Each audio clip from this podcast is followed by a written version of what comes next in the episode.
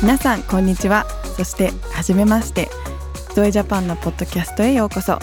私はホストのゆりです。このポッドキャストシリーズでは人身取引と戦うクリスチャン NGO ゾエジャパンが配信していきます。えー、そしてこのポッドキャストでは毎回テーマに沿って身近に起きている人身取引についての問題や子どもたちをどのように守るかそして私たちゾエについて、えー、また私たちの活動内容などですね。そういったものをなるべくこう分かりやすく皆さんと一緒に学んでいくスタイルで配信していきたいと思っています、えー、今回は第1回目ということなので、えー、まずこのゾエという団体がどんな団体なのかっていうところから、えお話をしたいと思います。ゾエという言葉自体日本語ではあんまり聞かない言葉かなと思うんですけれども実はこれあのギリシャ語で命という言葉なんですね。で聖書にはこの命という言葉が使われているんですけれどもこのゾエという言葉命でも2つ意味があって1つが私たちのこの肉体的な命ですよね。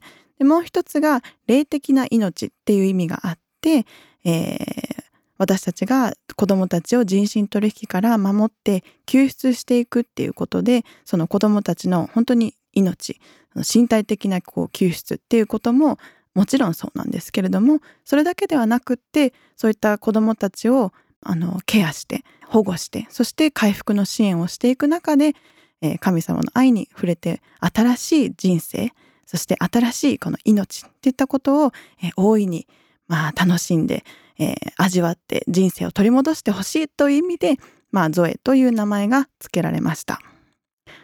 えー、さっきも言ったように主にタイでですね、まあ、警察とかあと福祉団体などと協力しながら子どもたちを人身取引から救出してまた家に帰れない子どもたちなどを、えー、ホームで引き取って回復支援などを行っています。日本では、えー、主にですね被害の防止活動といったところに力を入れています。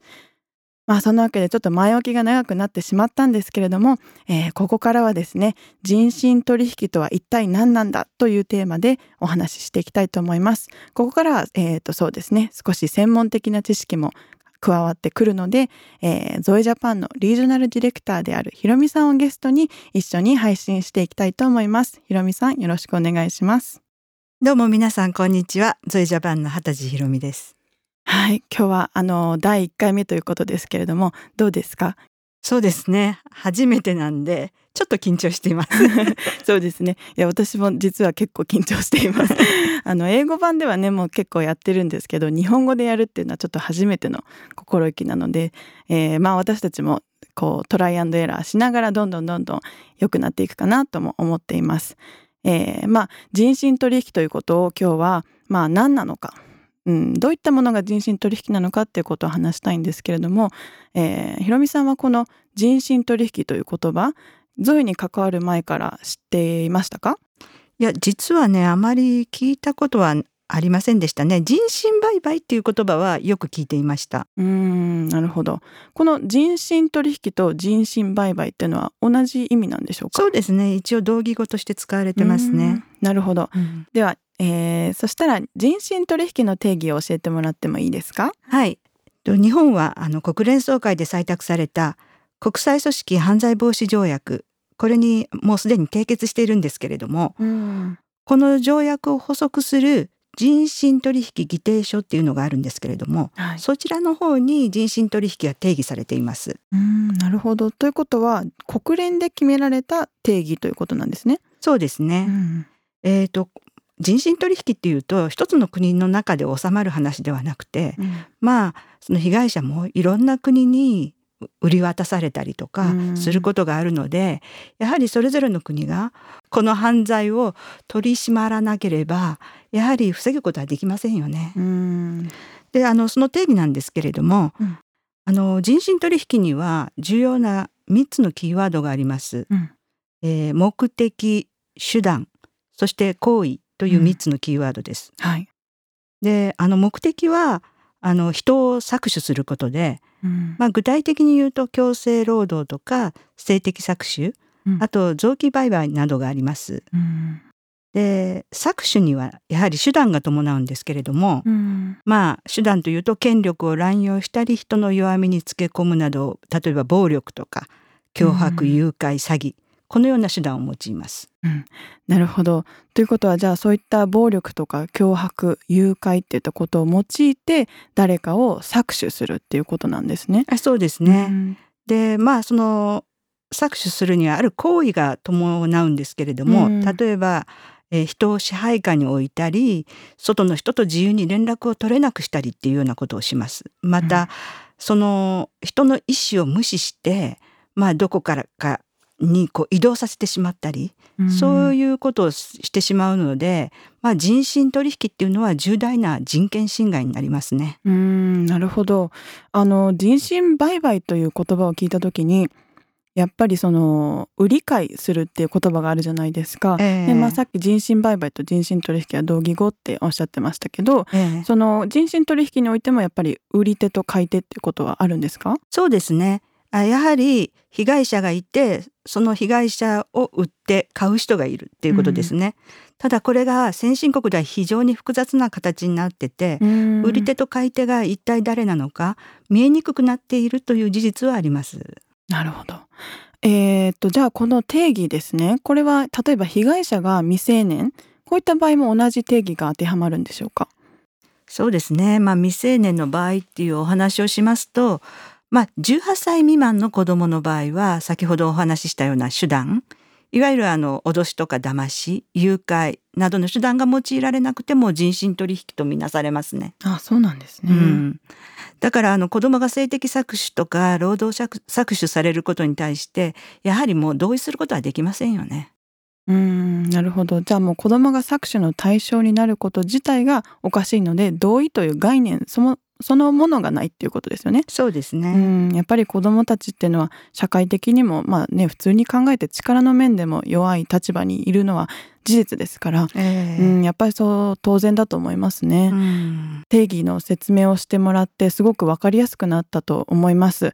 じゃあここでですね、えー、人身取引の搾取の形態一体どういった搾取があるのかっていうのをもう一度教えてもらってもいいですか？はい。あの性的搾取それから強制労働、うん、また臓器売買などがあります。まあ、本当にこれを聞くと恐ろしい犯罪だなと思うんですけれども今被害者ってどれぐらいいるんでしょうか？そうですね、まあ、被害者といってももう隠されてますから実際に人数っていうのははっきりつかめないと思うんですけれども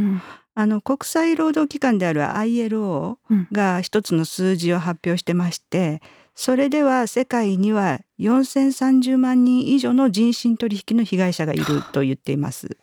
はあ、4030万人ってこう想像がつかないですね。一体どういなんかこう、うん、あまりにも大きすぎて人数が。そうですよね。まあでも確実に言えることはやっぱり私たちの人間の歴史歴史上最も人身取引の被害者が多い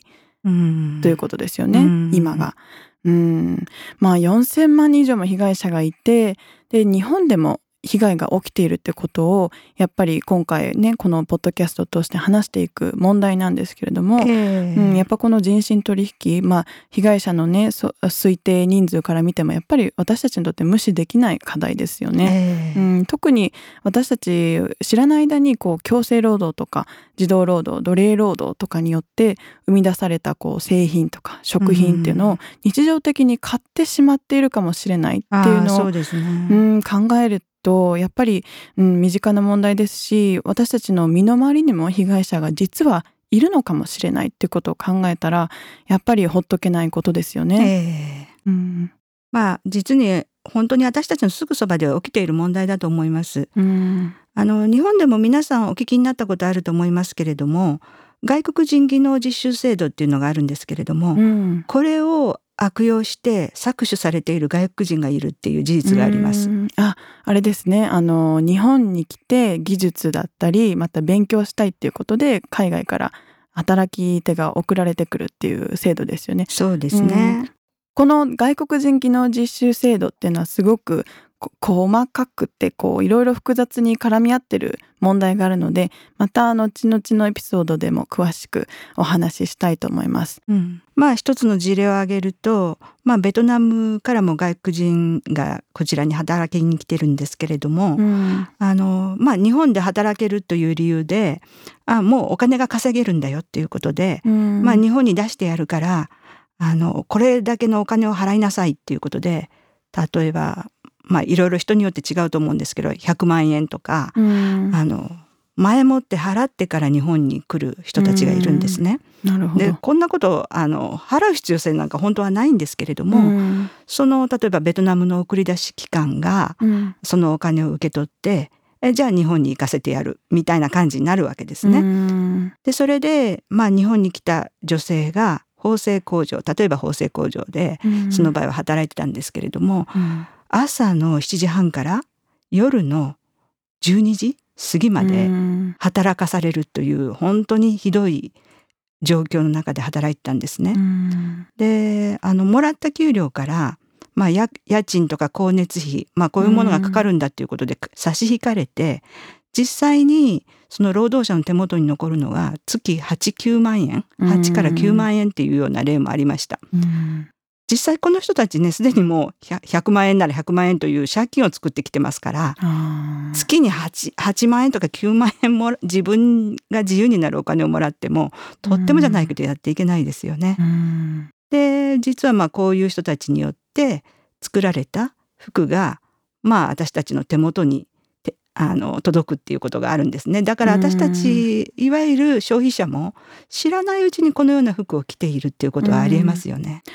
そうですね。やっぱりこの100万円っていう額日本とベトナムのねまた通貨でやっぱり価値が違いますし、うん、本当にもう人生かけてこの借金を背負って日本にね来たっていう状況で日本語もままならない、うん、そしてまあ日本の法律がどうなってるかってね自分が守られる、うん、立場にあるのかってこともわからないまま。でさっきあったように外との連絡を断つとか、うん、まあ支配してこう生活を管理したり支配するっていうことが起きてると被害者は自分が被害に遭っているってことわからないですよね。そうですね、うん、むしろなんか自分が借金した自分が悪いから何とかしないとっていう思いがやっぱり先行してしまうのかなと思いますね。うん、うん。まあ本当にこういうふうに人身取引の手口が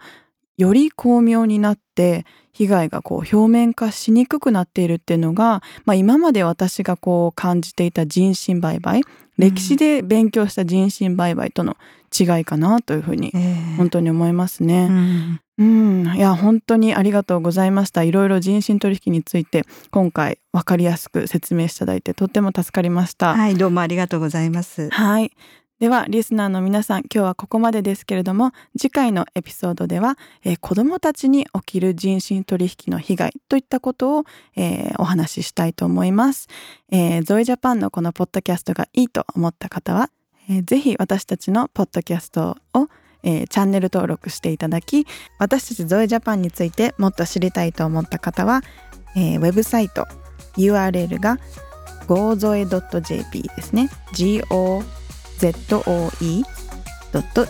にアクセスしてください、えー、また私たちのインスタグラム、フェイスブックそしてツイッターでゾイジャパンと検索していただくと私たちのアカウントありますのでそちらもぜひフォローしていってください。皆さん最後までありがとうございました。ではまた次お会いしましょう。すべての人に手を差し伸べすべての子供を救うため